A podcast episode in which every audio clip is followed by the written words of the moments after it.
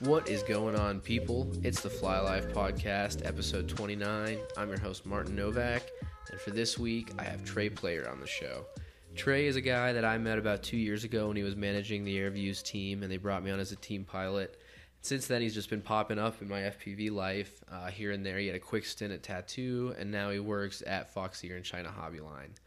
Um, he's been in the FPV game for a while, always, you know, mostly on the business side of stuff in terms of straight FPV quads. He has his own aerial um, photography and cinematography business, and he used to build custom rigs. So, super cool guy.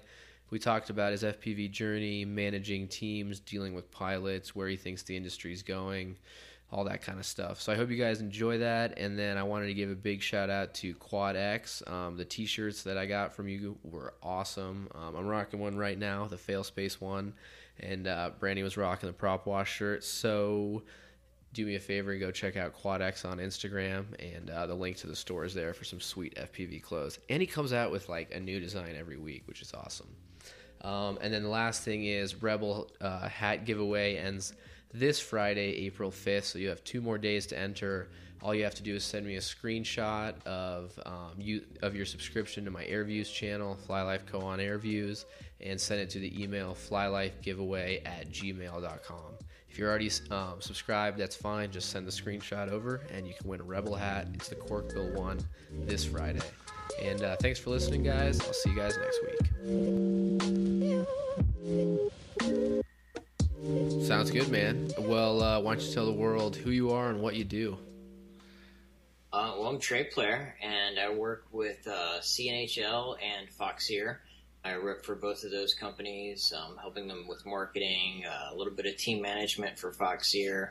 Um, CNHL, we have uh, Frank Sarfino. He's our team manager there. Um, but I just kind of help things go around in the FPV industry, man. Yeah, I feel like that last part you said right there, like help things go around. Like that's how I've always, like you've always just come up in the FPV realm in like various instances. Like I heard about you first and started talking to you when you were back with AirVuz, and I think that's coming up on like two two and a half years ago or something like that. Right. Yeah when I first heard about you, and then I was like, for a bit, I was trying to get in touch with Tattu, and like I ended up with your email, and then I was like trying to get in touch with Foxeer, and I ended up with your email, and it was just like yeah. these weird FPV roads that ended up taking me back to Trey Player, man. It's weird. Yeah, it's funny, dude. You know, um, I was with Tattu for about three months. Things just didn't work out. You know, we just we saw things differently and um, we parted ways. You know, no hard feelings on either side. I hope. Um, with AirVuz, AirVuz was a very long road. We were we were with AirVuz for I think almost three years, and um, man, it was beautiful. You know, we we traveled all over, got to meet a lot of great people like yourself. Got to go to a lot of really cool races and just events and just this and that. So we definitely miss AirVuz, but I'm happy um, where I'm at right now with Foxeer and CNHL. Both of those guys are um, they're very stable companies, and they're most they're also two of the, of the, most easiest companies that I've ever had to work with when it comes to operating with an Asian company. You know, uh, there's there's always a language barrier there. Um, so it's it's really really harmful to those companies whenever they can't conduct business with people because they can't speak to each other. Yeah. You know, and both with CNHL and Foxeer, um, we have Harvey Wong and Libby Tang with Foxeer, and um, Jason with uh, CNHL. So um, all really good people and uh, really easy to work with.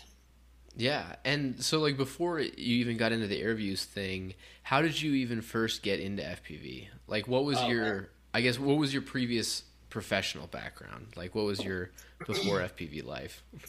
so, um, so I've always been extremely entrepreneurial. Um, when I was 18, I started my own business doing automotive interior repair which basically means that I worked at uh, a lot of the local large car lots, not like small lots, but you know, large new car sales, and helped them fix any blemishes or anything along those lines that happened to the interiors of cars. And um, I did that for uh, about about seven years, and um, then I went on the road with a band uh, for about three years and curveball. yeah, man, yeah, just like crazy, dude. Um, so I did that for a little while, and then um, I ended up back in um, Louisiana for a little while. Uh, went through Hurricane Katrina and Hurricane Gustav and Hurricane Ike, and after that, I was like, okay, no more hurricanes, dude. I'm like, I'm so over the hurricanes. Um, and one of my bandmates had moved to Arizona, and he was like, "Hey, dude, you should come out here and check it out." And I'm like, "Shit, dude, that's the one place that we can go that we don't have to worry about hurricanes." So, yes, yeah, so we, we hands down. Out. And this um, is circa yeah. like when? Um, this was like 2007, 2008. Okay. And um, so actually in 2008, I broke my back. I was in a I was in a pretty severe car accident and I'll, I'll, I'll show you how that kind of ties into my whole FPV life. But uh, so 2008, I broke my back. We went through the hurricanes. It was just a really, really bad time where we were living at in Arizona or Louisiana. So we bailed out of Louisiana and moved to Arizona. Um, during my process of healing, um, I started getting into um, RC flying again. I'd flown RC whenever I was a kid, uh, back in the 80s. Yeah, I know, right? Yeah, 80s. Yeah. Holy shit, how old are you, dude? Yeah. uh, I'm 43, actually, man. But, oh, yeah. um, so I, I, flew RC whenever I was a kid and just kind of grew up, got out of it, moved on to other things. But um, when I was living in Arizona, I really started getting hard and heavy into um, flying RC. And I came across this video. I think it was titled um, "How Far Can You Fly?" And uh, some dude uh, put a camera uh, on his uh, plane. It was a Cessna, and flew it out like four miles. And I was like, "How the hell did this guy do this, man?" This was like, dude, this was before Alex Grieve or Trappy or like anybody. This was like this was so long ago. So I actually reached out to the guy, man. And he told me, he's like, yeah, I actually stole a camera, or not stole, I took a camera um, out of one of the uh, the little bubble cams that you see like in stores, the the, the security cams. So, and that's exactly who it was from. It was from Security Cam 2000 was the name of the company that, that we would end up getting these micro cameras from. And so um, we ended up buying some of those. He, he told me about the transmitters that he was using. He was on 1.3 at the time.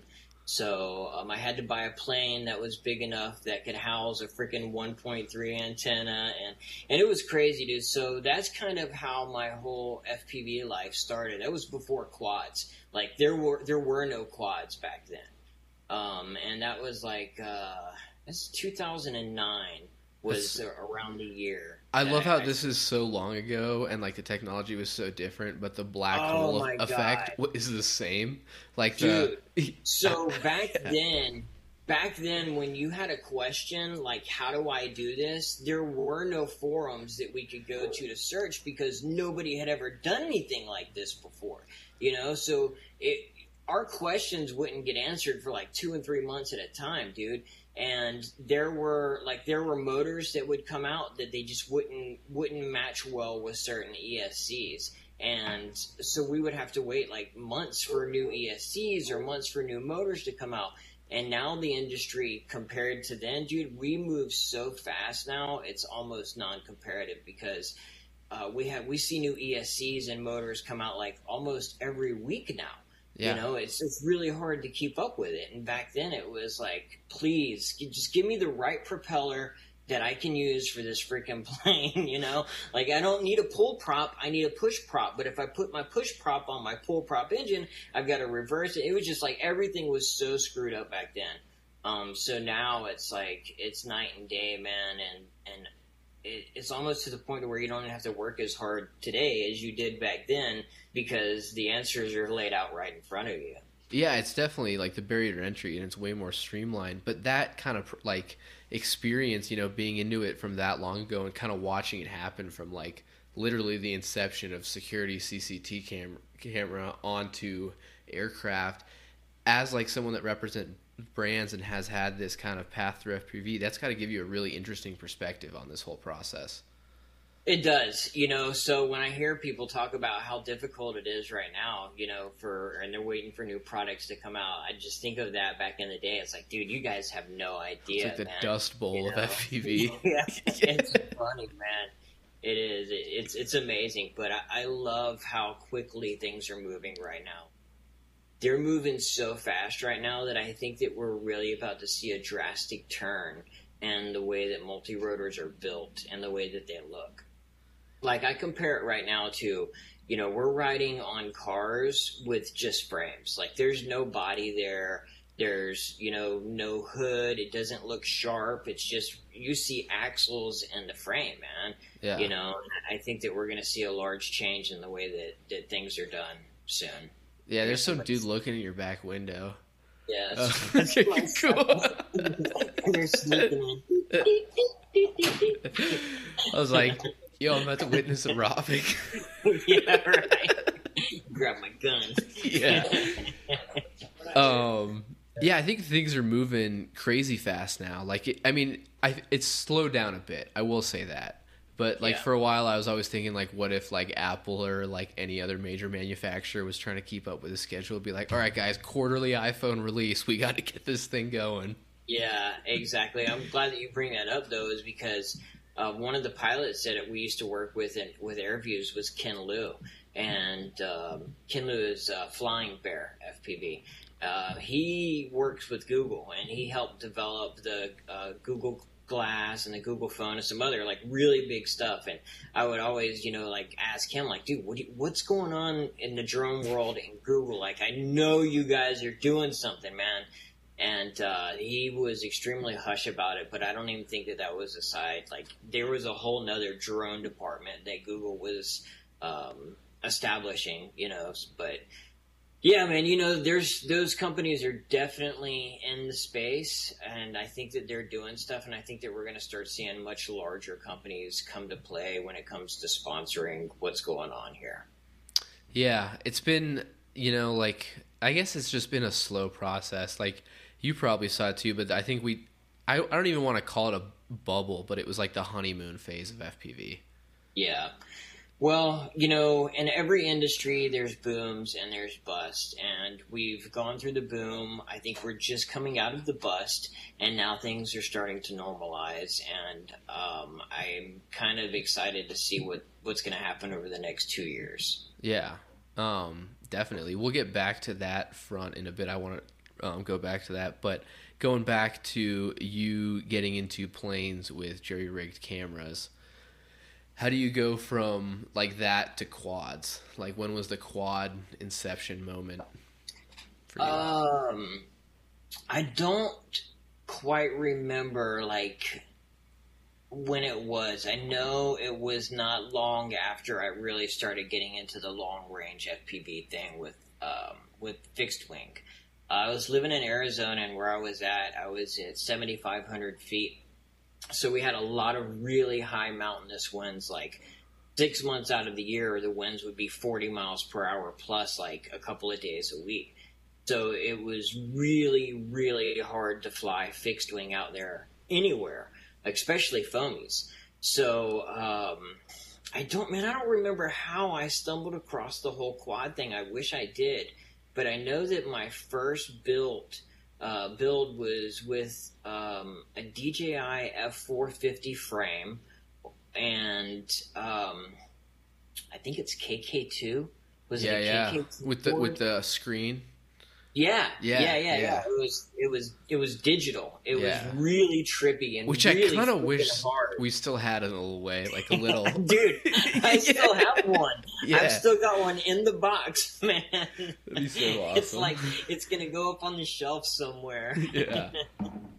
um, but so I, I worked with KK2 for a little while, and then I switched over to uh, the Naza Lite.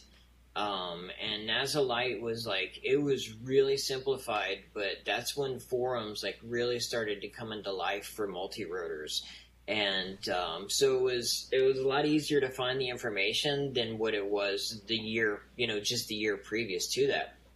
So um, I I stuck around with the um, DJI software for a while. Uh, moved up to WooKong eventually, and man, you want to talk about freaking difficult, dude. To go from a basic flight controller to something like that, it was just when WooKong came out, it was game changing. I mean, you st- we started having the use of GPS and waypoints and things along those lines, and actually pulling data that we, as not freaking scientists or techie guys, could actually read into. You know, um, so I think WooKong was to me the biggest game changer in the in the multi rotor industry for a solid couple of years. I think that they held that. And unfortunately, I don't think that DJI gets any credit for that. The only thing that DJI gets credit for now is the Phantoms and the Inspires and shit like that. But fact is, is that DJI was really a, a grandfather in this industry, man, before a lot of people even knew about them. Yeah, and it was not like the you know household name it is today. No, it wasn't. That be, that came because of the Phantom, and the Phantom was like for the first two three years, dude.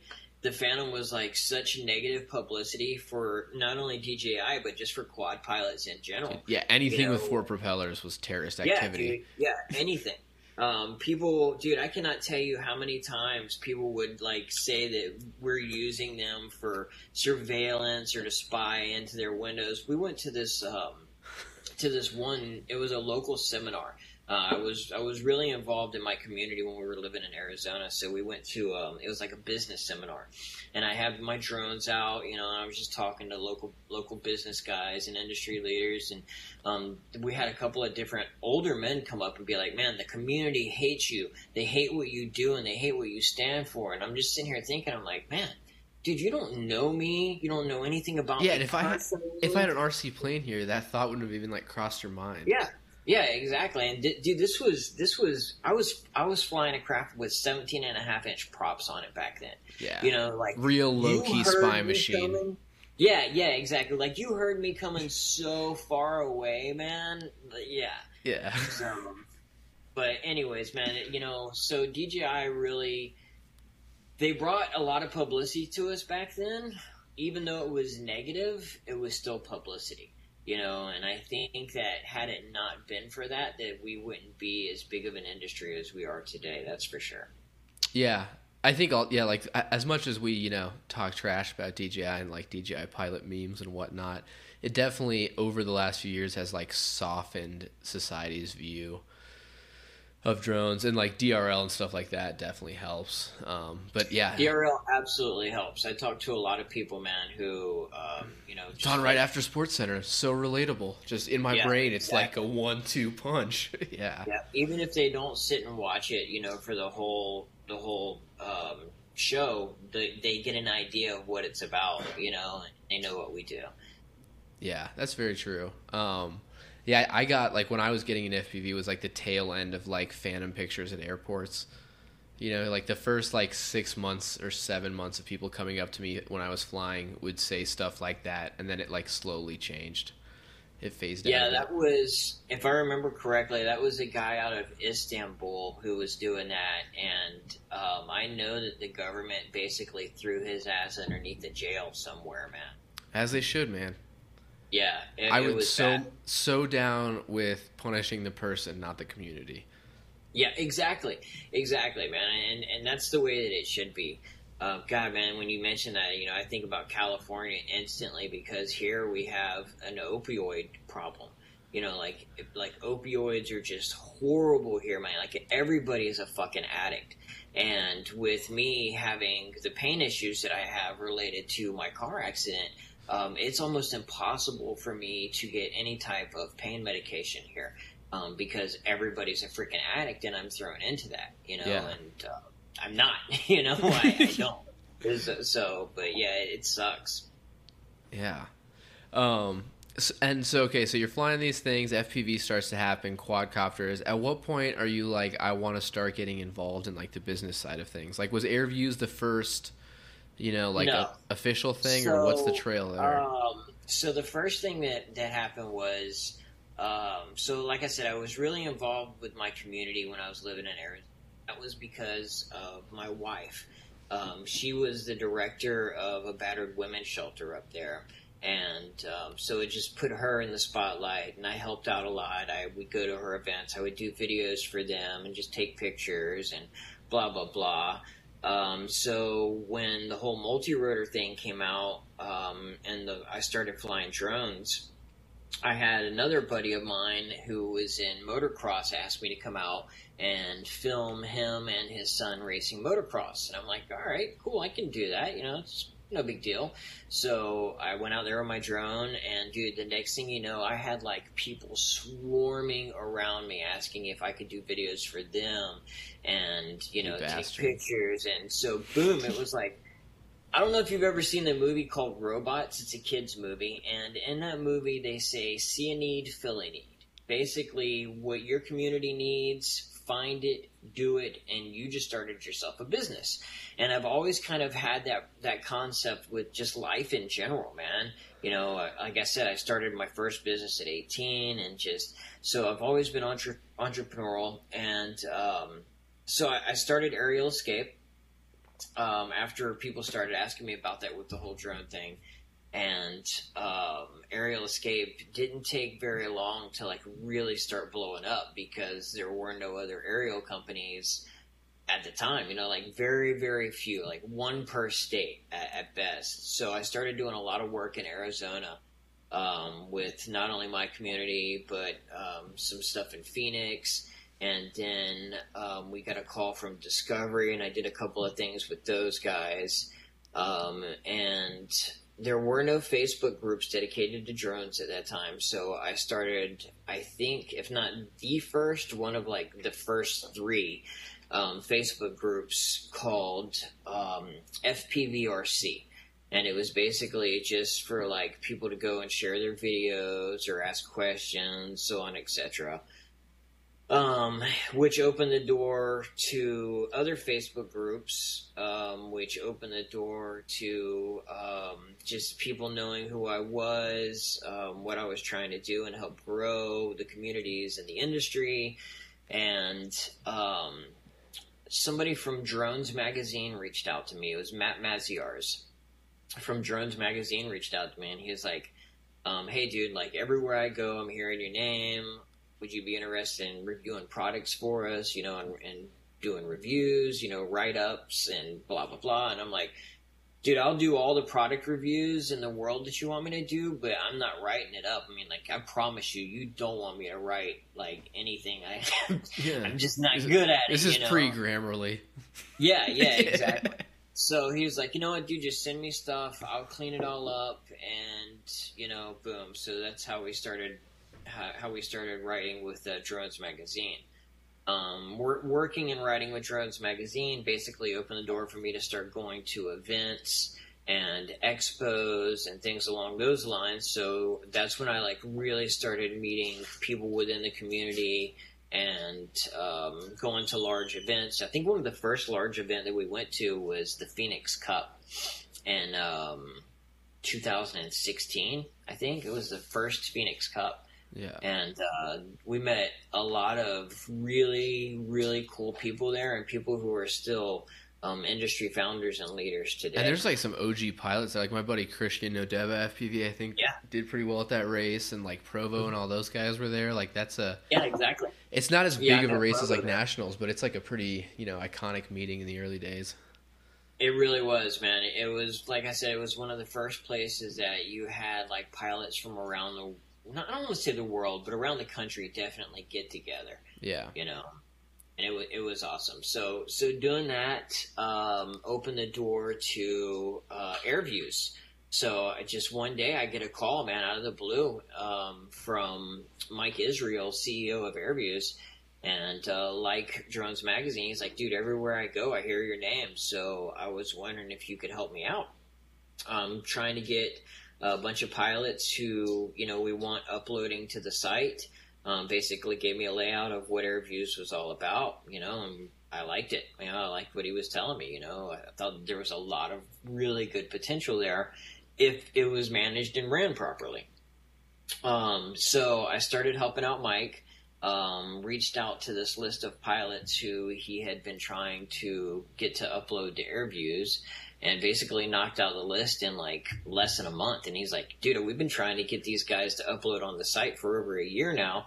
And, you know, we give you this list of guys and like in less than a month's time, you got all these guys uploading to us, you know, what else can we do together? So that, that basically opened the door with me working with AirVuz on a, on a permanent basis and so yeah, we stayed with them until after we finished up season two of Drone Tripping. And when we went to Hawaii, the uh, Drone Nationals in Hawaii, what uh, two years ago. Yeah. After that, we just kind of, uh, you know, they let go of the race team and their freestyle team, and we just parted ways.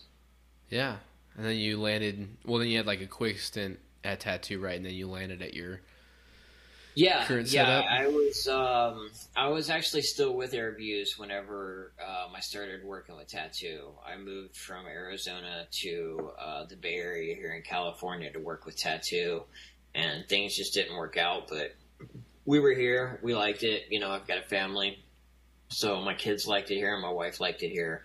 Um, Even if you just, didn't, that's the vote, man. To my yeah, yeah. dude, I, I was around. Like honestly, honestly, I, I would much rather be back in Arizona. I, I loved it there. You know, it was just it was so beautiful and so peaceful. The people were just awesome. Um, yeah, you lived out like a like that's how we, I mean for the listeners, that's how you and I we've been talking all these years, but we finally met like what two weeks ago in California. When yeah, yeah, yeah. We've we've known each other for like two years off and on, dude. And, yeah. we met the other day in California for the. that was time. so random too. I had no idea you were gonna be there. yeah, yeah. I was. I actually had hooked up with um, Sean Allison, uh, Sticks FPV. Yep. We were just gonna go hang out that day and go fly and um, he was like, "Yeah, man, we're supposed to be hooking up with Quad Garage and um, you and Inspire is going to be there." And we're like, "Shit, dude, let's go, man!" That sounds so, pretty cool. Yeah, yeah, yeah, exactly. That turned so, out to be a crazy meetup. We finally did, you know, get to hang out and meet up a little bit. I wish we would have had more time together. Yeah, definitely. We'll be out there again. Uh, the Bay Area to me is so sick. It's like so different than Colorado. The best parts are still there. Like the food is great, weed is legal you get some great weather. Ah, yes, the but, weed here is fucking amazing. Dude, but you guys' weed is way more expensive than ours. Dude, state tax. Are you drinking black right iced coffee or Coke? Uh, that's Dr. Pepper. Damn, okay. Yeah. So, yeah, the state tax on marijuana right now is just absolutely ridiculous. I think it's like between 28 and 33%. Yeah. So, yeah, if, if you're going to get an, an Oz or something, man, you're going to you're going to pay close to a bill just in taxes for it. It's ridiculous. Yeah, I just topped my own personal record, and Brady's gonna hate me for saying this for like the thousandth time, but I got an Oz for seventy bucks. Oh my god! yeah, it, it, would almost be worth the gas for me just to drive out and come hang out for a couple of days. yeah. There's that inner entrepreneur just do the math on that real quick. Yeah, exactly. yeah, I could save twenty eight bucks if I just picked it up myself. Yeah, exactly. That's with oil change and tire wear. yeah. Uh, yeah, but the Bay Area is sick, and you guys just have I don't know, like it's definitely just a novelty for me. You know, like Colorado is definitely an awesome spot, but like flying yeah. on the beach, the water, your trees are different, um, and the community vibe is um, I don't know about better because I guess I'm not really that involved in my community, but here it's like racing or nothing. It seems like you have a lot more like freestyle creative pilots. Yeah. Yeah, well, that's because there's like freaking 10 million people here. Yeah, just... like seriously, there's yeah, there's so many people here that it doesn't matter what kind of niche or something different that you think you're going to get into, bro. There's there's a community already here revolving around that. Yeah. But that being said, it definitely opens the door to meeting a lot of other pilots. You know, a lot of freestyle, a lot of really good freestyle pilots are coming out of the Bay Area. It's right? true, man. It's true. Yep. Inspire was one of those people. Like that spot we met up at is like that iconic. All of his banger edits are from that spot, I think. Yeah, yeah. He he had like shoot, man, like twenty people out there at that at that spot that weekend. Um, it's cool, but you won't catch me flying like that. I don't like standing in line to fly, man. I'm I'm more of a small crowd type guy. Yeah, definitely. Um, like it's the same like racing um, meetups like that. Like I mean that one I felt like I had to fly because it was the spot. We were on a trip and I like had to get the clip a little bit, you know. But uh, I love going and hanging out at like races and events, but I don't need to like fly, you know. Like Yeah. I love the social aspect, but for me like flying is a very music is on, the world is shut out kind Right. of ritual. Yep, it's personal, and that's you know that to me when I first started getting into flying, it wasn't it wasn't about sharing my videos. It wasn't about how you know how much better I was than this guy. It was like my first long range flight was in Sedona. Like, dude, Sedona is like one of the most magical places in the freaking world, and I would go there and just almost meditate throughout my entire flight. You know, going to see if I couldn't reach this pinnacle or this spire or something. You know, it was Oh Yeah, my god! just I wanna go back escapism.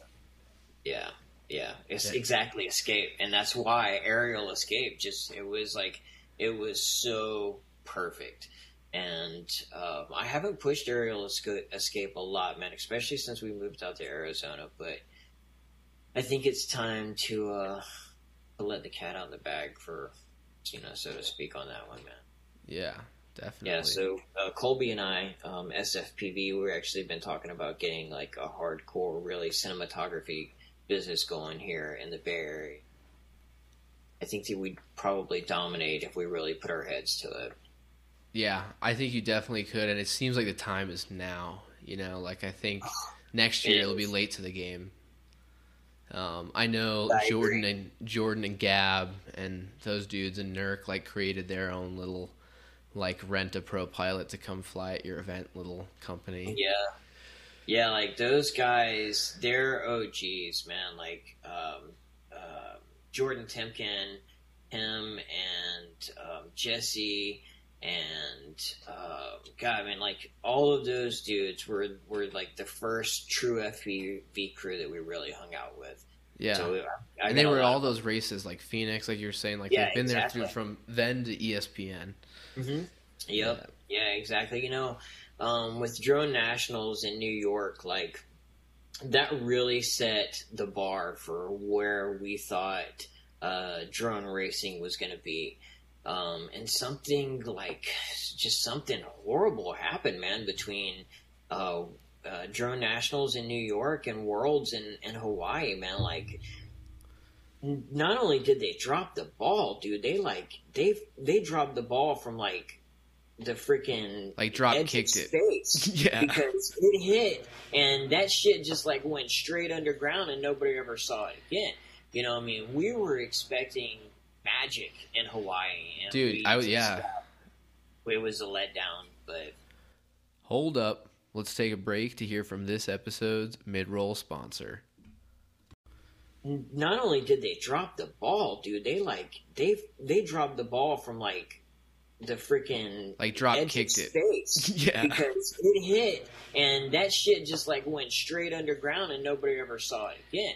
You know, I mean, we were expecting magic in Hawaii, and Dude, I yeah. uh, it was a letdown. But It was it was one of the craziest experiences of my life because I was like new to FPV ish, was working for an FPV company and like went to Hawaii with the company and then like a potential investor for the company was there and the investor saw this event and was like I don't want to put my money in this hobby. This is yep, ri- you know ridiculous and like like I think the company paid like extra for VIP tickets for like the VIP section and it was like there's a cooler with Coors Light, yep. you know. Yeah, and like and the VIP section in New York, dude, it was like they brought in air conditioned trailers for the bathrooms. Like, like wait a second, you guys have air conditioning in your bathrooms? You know, and I mean, Proper. it- yeah, yeah. It was it was a proper VIP area compared to the way that it was in Worlds. Yeah, and the Worlds, it was just, and I wasn't even there to race, so like I just watched it all fall apart in the pilots' faces. But then when I think about like looking back on it, like that was the first time I ever saw like Nurk, Johnny, Willard, Sean Taylor, Min Chan Kim was there. If you're not looking what at what happened behind the curtain, like you're you're kind of unaware, and you could actually enjoy the show. Yeah, You know, but it was a lot of the stuff that happened behind the curtain that made us all just go, "Wow!" You know, I, I can't believe that, that they're doing us like this. But for somebody who wasn't really paying attention to that area, I could definitely see where it was just like the time of their of their lives. Yeah, drone racing in Hawaii. Mm-hmm. Woo! yeah, exactly. Yeah, yeah. We made the most of it. That's for sure, man. We went like snorkeling every single day and freaking kayaking and. Yeah, I think that that was the good strategy, right? Like, okay, well, we're already here, so. Yeah, yeah, exactly. Let's Make adapt and re-strategize. yeah. Uh, we're not gonna have a bad time in Hawaii. I can guarantee you that. Yeah. Did you like you know personally in your FPV involvement? Did you like did that moment kind of worry you a little bit in the longevity aspect? Holy like, or make shit, you take a step so back a little bit? Many different ways. Well, so so you have to think that um, when I was in Hawaii, Hawaii was like it was completely different for me than it was for everybody else because I was not only in Hawaii um, to support my sponsored pilots for the event, but we were also there filming season two for Drone Tripping, and um, it was it. How do I say this without sounding like an asshole about this company, man?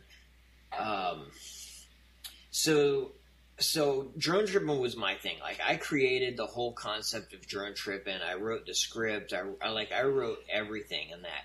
And when I got to Hawaii, um, season one was like me and the pilots, and that's just kind of how I anticipated season two to be. Um, well, when season two came around, we get to Hawaii, and there's this pretty little chick that they're saying is the new host. And I'm like, wait a second, what, what do you mean it's the new host, man? Like, this is my show. Like, how are, how are you going to sit here and cut me out like this? So, so I had a lot on my plate and on my mind, um, when we were in Hawaii, aside from from just the shit show that was going on at, at Worlds. Um, so I didn't really have a whole lot of time to take in. Sounds um, like a fuck about, shit stack. Yeah, yeah, exactly. So it was just it was a really tough time, man. Um, AirVuz was put into a position to where they thought that um, that host would do better on on camera than I would, and they were probably right about that, you know. And I just I took it personal because it was my baby, you know, and I wasn't consulted about about them making any of those changes prior to, so it it, it hurt, and I took it very personal. Yeah, I mean, like hindsight. I mean, we talked about this when we met up, but like you've obviously moved on to it from it, and like in a positive way. Um, hindsight, do you like brush it off, or do you still think about it? Uh, you know, as a businessman, I try to brush it off. As a human, I, I can't help but take it personally still, um, especially due to the fact that I never had an apology. Like, yeah, like that's a good. yeah, said, the principle. You know, Trey, dude, like we, we screwed up, man. I like we're sorry. You know, it, it would be completely different, but I've never gotten that you know, and because of that, I just feel like it was just kind of, I just was wronged, you know. Yeah. Um, and okay, so that ended, and then Foxeer and CNHL, which are those related, or is that two separate? Like, no. is your job separate? No, Foxeer is um, related to um, DAL, so they they own both Foxeer cameras and uh, DAL props. Okay. Um, CNHL is its own entity. It's just China Hobby Line, and they're a battery producer. And did you get hooked up with them the same way of like? It's funny that you said like all these people were like, "Hey, we keep hearing your name," because that's exactly the first thing I said in this beginning of this podcast. Yeah, yeah. Um, so no, with CNHL, um, what happened there was is I I knew Jason at CNHL for quite a while before I even signed on with Tattu, and um, to be honest with you, Jason tried to get me on with CNHL before I started working with Tattu. And after uh, Miguel left Tattu, I saw an opening there for a company that um, was doing really good. Like Tat- Tattu was running the market at that time when it yeah. came to you know providing batteries for the industry. Um, and so I started working with them, and that's when I like really started seeing CNHL come about. And I'm like, man, guys, we, we got to do something because these guys are gonna they're gonna kick our ass and we just agreed. We disagreed on different ways to handle it, and um, we ended up splitting ways. And now CNHL basically dominates the you know battery market, like I told them they would, and they they basically was like, "Yeah, CNHL is a fly by night company. They'll be gone tomorrow." I'm like, "All right." I remember that. We'll see, I remember. Man. Yeah. Do you think it was just their their like price attack, like getting into that like next tax tax bracket below everything else? Um, for CNHL to basically take over like they did. yeah, because I, remember it popping up and things. people were like, you know, like China's in the name, you know, no Right. offense, like, but the Yeah. initial impression was like a little, you know, un- uneasy, yeah, and then it Yeah, was like. And f- honestly, for me, Frank, I think was the biggest person that I like the consistent posting. Like he was like Yeah. flying this, this pilot, that pilot, CNHL, and it just kind of made it a regular accepted Yep, thing. And then I people agree, were like, you know, you know, um, cheaper. Frank Frank has not only been one of the best team managers that I've ever worked alongside with, but he promotes the company um, better than just about anybody else does. Man, like it, the guy is all over it. So like he's a sponsored props. pilot. Yeah, yeah. Props and and no pun intended, you know, but props to Frank Serfino, definitely. Yeah. But yeah, um, I I, I, I kind of felt the same way, you know, in regards to CNHL, and we I, we even talked about changing the name because it had you know China in it, and everybody had the experience with Banggood and the other Chinese companies that you know people just naturally shied away from. Um, but uh, I, I don't think that it was just the cheap pricing. Um, back to your previous question, I don't think that, that it really had a lot to do with that. I think it was the fact that um, they were good batteries, and they weren't good batteries for like five or ten uses. They were like good batteries, and you could get you know 50, 100 charges out of them before you really started noticing, um, you know, a drop in the power. And um, I think that Tattu priced themselves out of the market because price because Tattu's batteries and even today they're almost double the price of any other competitor out there um, Yeah. and their their formulas aren't really that different man i mean when you can get a battery for $13 versus a battery for $43 you know and you know that one battery is only going to last you you know 75 charges versus another battery getting 100 out of you're definitely going to go with the one that is more affordable because you can afford three of them as opposed to buying just one of the others and i think that that's what happened with Tattu you know that and the fact that they didn't listen to the people who were helping them out with their marketing which was myself and miguel. Um, and miguel ended up leaving. I left after a while. Miguel came back and i think he is with them on a part-time basis now but um, Tattu has moved away from um, drone batteries and they're pushing their rc car and rc truck batteries now more than they are in the fpv industry Yeah, which like you know my FPV hard aside, I also get like in terms of like dealing with you know YouTube and audiences and everything. Like sometimes I think about like what if I just picked cooking for Mhm. content Yeah, creation, right. you know. um, so I get you know like trying to tap the markets where the money are at, where the money's at. But I've always like had this theory with battery prices that like to me all batteries you know have pretty much felt very similar the only thing that i've really noticed a big difference on is the weight of the pack i don't think the chemistry is like leaps and bounds apart especially It's it's not. not it's not the ratio of the price it's better you know like Right. if it's 25% more expensive it's not a 25% better chemistry the only thing i've noticed is the weight difference like it seems like uh, expensive packs are just a bit lighter Yeah. Yeah, Tattu packs are definitely a couple of grams lighter than the CNHL packs are. Um, but that's because uh, if it says 1500 for CNHL, we're probably sticking closer to 1650 in there. So it's not it's not a true rating because we actually put a little bit more in there than what is supposed to be. Um, another thing is uh, a lot of these battery man- battery manufacturers they've gotten away from this here lately, but for a while there we kept hearing graphene graphene batteries. yeah Well, when I was with Tattu, we actually got um, a lot of the different batteries that were on the market. I'm not going to mention any names, and we, we took the batteries apart. yeah, right. Yeah, we, we, took, we took the batteries apart and we we saw how much graphene was in those batteries, and in every single case, like every wasn't it isn't it like a microscopic amount it was less than one percent. Yeah, because Like- wouldn't like a true graphene be like eighty grand? Like, isn't Yeah, graphene exactly, like crazy expensive? Yeah, yeah, exactly. Like, why not? If we started using nickel batteries, it would be cheaper, first of all, you know, and you would get so much more power out of it. Um, but the weight on that, you know, is what holds us back. So, you know, which brings me to another thing is, is um, I really can't wait to see what our next level of tech's going to go to as far as the whole battery solutions are going to be because I think that that's one of our biggest downsides right now and that's holding everybody back is the fact that we only get like 3 to 5 minutes out of a good flight. Yeah, I think so too. I think the th- uh, like the 3 to 5 minutes I can even you know, stomach because sometimes that's like enough intensity for me, depending on what I'm doing Yeah. with my quad in that instance.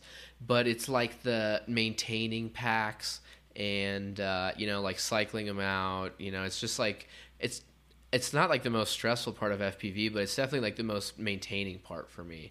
Like I got to have an X amount of packs, and they have a lifespan, and it's a big keep it on investment. It's like charged and yeah. like twice a year, I buy like ten to twenty packs, usually on Memorial Day and Labor Day. and Yep, exactly. like Look for them specials. yeah, but you know, it's like a big thing. Um, and uh, it'd be sweet if we could get like faster charging too. Like I could deal with three to five minutes if I could charge it in like five. That'd be sick. Right. Yeah. Um, when Tattu came out with the HV packs, I kind of thought that that's where it was going to go. Is that you know you would it opened the door to fast charging, um, but those HV packs were a huge fail because you would only get like ten to fifteen cycles out of that pack before you would notice a huge sag, you know, in, in your flights, man. And um, so for that, it was just a bad it was a bad thing on Tattu's part, but. I will say that those packs, man, those were some of the most powerful packs that I had ever flown. Yeah. Fresh tattoos have a slight 5S resemblance, like those uh, HV packs. Yeah, they did. They were awesome. Um, yeah, and then and then let's talk about Foxeer. What's your role there, and how? Same thing, just Trey Player at the end of an FPV cul-de-sac. yeah. So um, with Foxeer, I basically uh, just I met Harvey Wong um, through crossing paths, um, through Facebook groups, and you know this and that. Uh, I think he sent us some product to do some reviews uh, whenever I was still writing with Drones Magazine. Um, and um so that so that's how I kind of met Harvey, and um, I don't remember how the whole business relationship started between us, but I know that he was looking for somebody to manage his FPV team here in uh, in the U.S. and UK side of things. So I stepped in there, um, and then they just started having a bunch of questions that they would, you know, start firing off at me, you know, asking my opinion, and it started becoming a really, really good friendship and business relationship, and you know, um, so I mean, it was it was almost like just natural. It was just a natural happening between us, um, and man. When I say you know that I love working with Foxeer, I mean I really, really mean that because they're just the team of people that we have there, the innovation that that company has. Like, dude, we have so many big products coming uh, versus the stuff that we just released over the past six months. I mean, you've got we got the box two that just dropped. We got the mix. We've got something else that's coming that may or may not be HD. You know what I'm saying? So, I mean, yeah. so we've and that and we've got you know the VTXs and the antennas and and the props. So Foxeer is there. That lollipop is sick, dude. Yeah, you know, um, the F405 FC, that's like one of our, our babies, man. Like, that is one of the best FCs that I personally have ever used. And if you haven't used one yourself, let me know. I'll send one to you. I but, you know, it's, it's, it's all in one. It, it basically, you know, it takes so much weight off of your quad where you can put everything in just a small stack, man. And I, I love that. It's got camera control on the FC, you know, uh, I could just go on and on and on about it, but Yeah, that's all. I'm. I got a Rebel Ruxus I'm building up, and space is an issue right now, and that's like something Yeah. I've been, you know, trying to figure out. yeah, another really great company, man, is Rebel. You know, those guys have been around for a really, really long time. We were talking about, you know, companies and people who had grandfathered into this industry, and Re- Rebel is definitely one of them. You know, Chase has done a lot of good stuff for this for this industry. Yeah, dude. Shout out to Chase. You're an awesome dude. And your voicemails of, "Yo, this is Chase from the Rebel Company. Call me back." Just Yeah, get right. me every time. Yeah, he's a good dude, man. Yeah. Um something you know like you've had this kind of I guess you're in like the upside down of FPV if I had to like look at it in a visual way. All like all the pilots and communities functioning over here and Trey's like you know just in the upside down watching it all happen and plucking some strings. But do you ever think that like FPV pilots or like, you know, the perception of our hobby and mentality of it is ever the limiting factor of our growth? No, Like no. Okay. No, Awesome. absolutely not, man. Because uh, because of a couple of reasons, but mainly because um, the engineers who create the products that we use aren't pilots.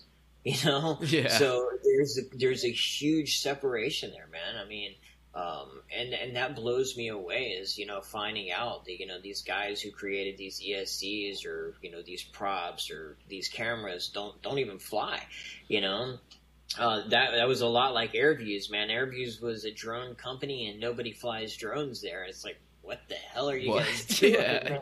yeah, you know. Uh, so, but yeah, so for that reason, no, I don't. You know, um, when I first, um, when Aerial Escape first started doing business um, in 2013, 14. Um, I used to tell my clients, man, what we can do is far beyond what you can imagine.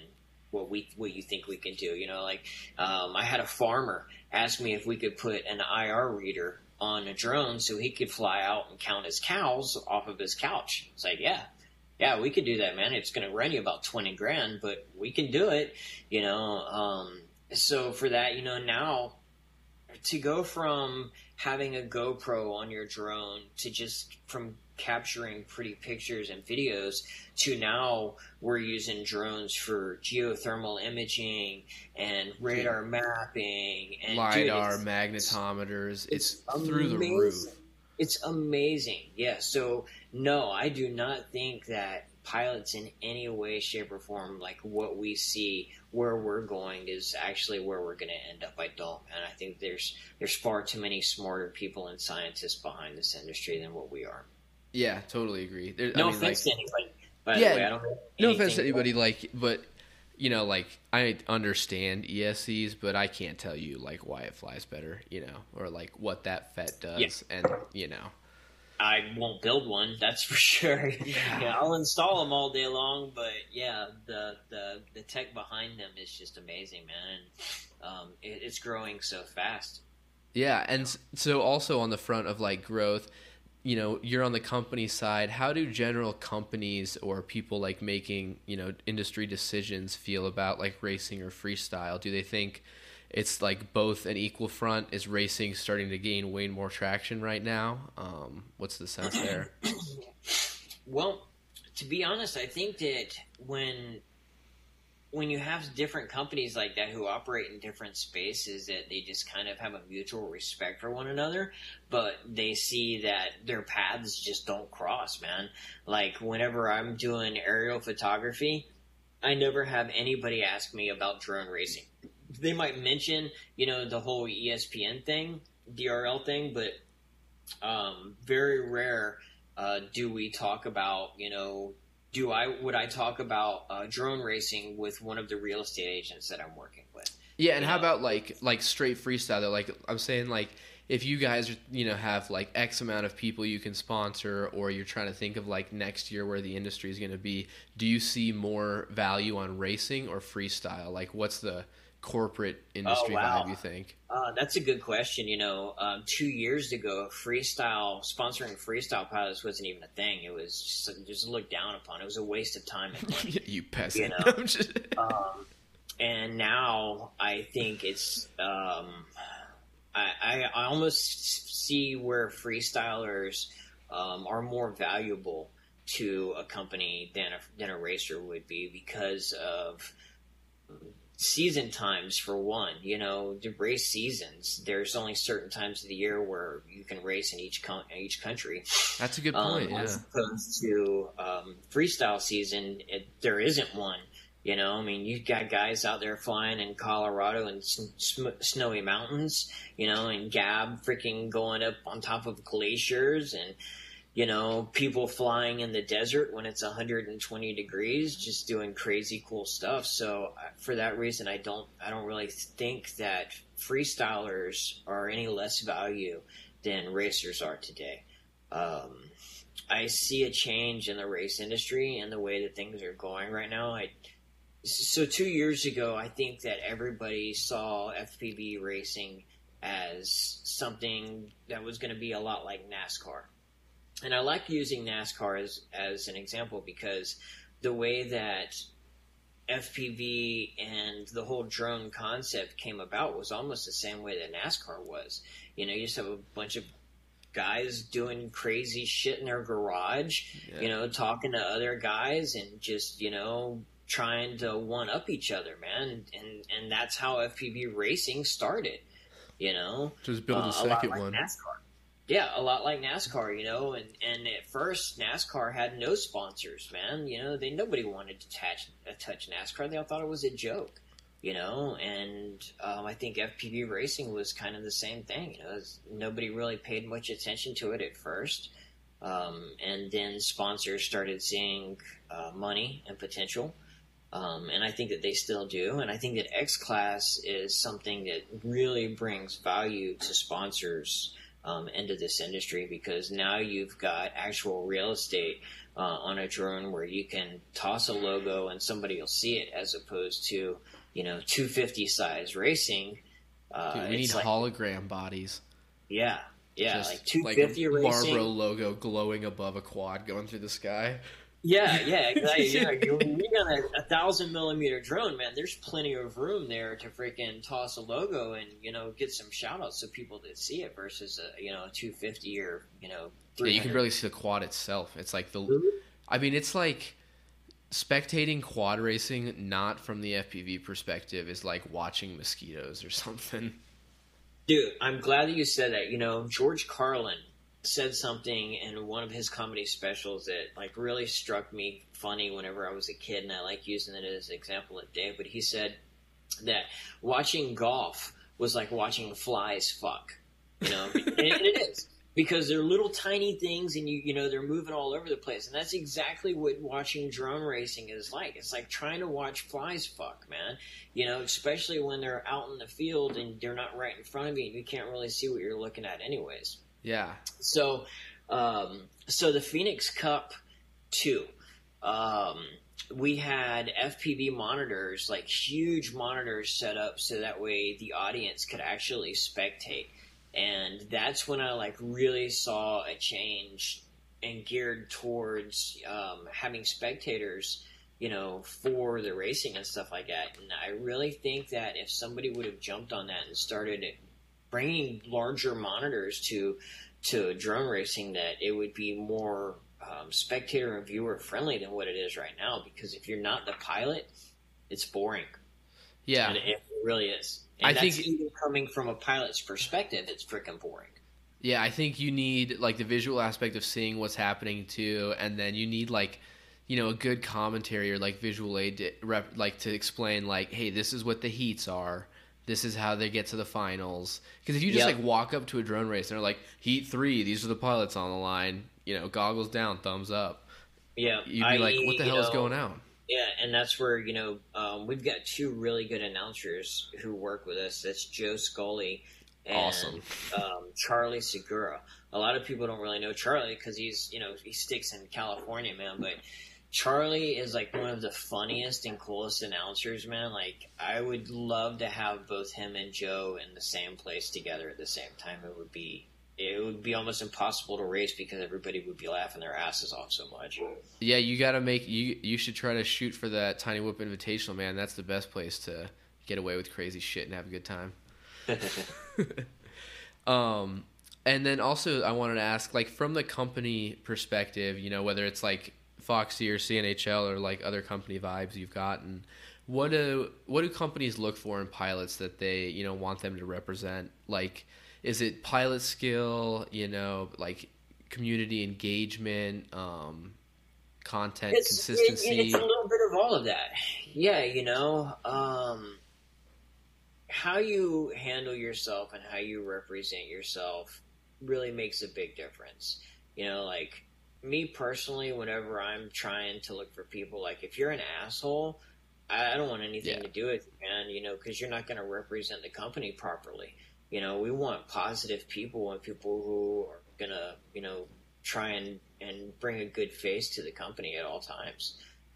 Um, pilot skill does have a lot to do with it, you know, especially when you're talking about um, freestyle pilots.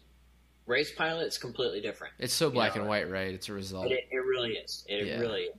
Um, but yeah, pilot skill has a lot to do with it. How you represent yourself in the community, um, how engaging you are in the community. You know, uh, Facebook groups, Instagram, YouTube, AirVuz. Like how many places you share, what you share. Like yeah, all of that makes a huge difference.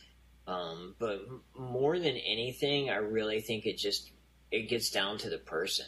You know, like I just don't like doing business with shitty, shady people. Yeah, man. man. If I bring you on this, I got to deal with you on a regular basis. So Yeah, I might as well exactly. enjoy dealing Exactly. with you. That's absolutely right. You know, um, but yeah, I think that all of those combined to, combined together um, really make the full package of of whoever it is that we're looking at. Yeah, I think a lot of the you know like the people that are really starting to take it to the moon, like the Nerks and Jets and people creating content like like Stinger Swarm. Now that he's off Rotor Riot, man, his videos are like unhooked. They're awesome. Yep. Um, but they're you know taking in that like okay this is like a full spectrum thing and i think in that sense fpv is maturing a bit like a lot of i see a lot of influence from like youtube content creators and fpv videos that aren't fpv people like willard's busting out coffee shots like peter mckinnon over here. I see him all the I time. know, right? but it's awesome because it's like maturing right? Like people are paying attention to how crisp their footage looks how tuned it is stick inputs like actual proper b-roll not just like the same quad taken off all the time. And uh and and them like caring you know is starting to make it i think a lot more mature and polished which i think in end effect is going to help how other people look at it. Hmm and some, Yeah, something you mentioned about racing too is you know like it's uh, hard to spectate. It's interesting because in like the last year, and as a freestyle pilot, I've always focused on smoothness and being deliberate. And in like the last year, racing has become very watchable because of pilots and the like FPV setups are just getting so smooth. Like even the fastest race laps are you know like one stick input turns now, and it's just so sexy. Yeah. Yeah. Um, Alex Vanover, um, uh, Alex Campbell, and Sean Taylor are both three three of those people who are um, doing stuff like that. That it's gone from just blurry camera footage to actually watchable stuff now. Yeah. You know, and also three of the you know fastest pilots that that I deal with, man. Um, you know, working with Foxeer, it puts me in the position of working with you. I don't know if you noticed, like Foxeer, we have Milk, we have MinChan, we have Sean Taylor. So, so we literally have like the fastest people in the world on the Foxeer team. So um, it gives me opportunity to to watch that different footage, man. So I, I see what you're saying, and yeah, it's definitely gone from nauseating, I, and I hate to say it, you know, no Totally. offense, guys, you know, nauseating, um, to to enjoyable, you know. So it's good to see that that come about. yeah. The advent is coming. Um, it is. Those are all the topics I had. Do you have anything else you wanted to touch on? No, man, not really. You know, I think that we covered covered just about everything. Um, just uh, point people towards uh, the websites, you know, and Yeah. Um, we got the, the we got like I said, you know, a lot of really good stuff coming out. Um, the F four hundred five is back. We're bringing that back. We we had the F F seven for a while, but a lot of people don't really like using the F seven boards. So we're bringing back the F four hundred five. We've got um, the Falkor, the Falkor camera from Foxeer. That's amazing for a freestyle camera. Um, man, I've been I've flown my Fal- Falkor, and I've been like you know watching my FPV feed as I'm flying and think of how beautiful it is, and then I land and I pull the footage from my GoPro, and I'm like, damn. Like my FPV feed was better than this, you know. Like, uh, give me that. I'll watch the DVR footage Yeah. or the GoPro footage, man. So you know that the mix, the box, um, just so so much good stuff. Um, China Hobby Line's coming out with a bunch of really good packs. Um, so that's another really good company to keep an eye on. Um, again, you know, two two companies, man. I'm just so blessed and so lucky to work with.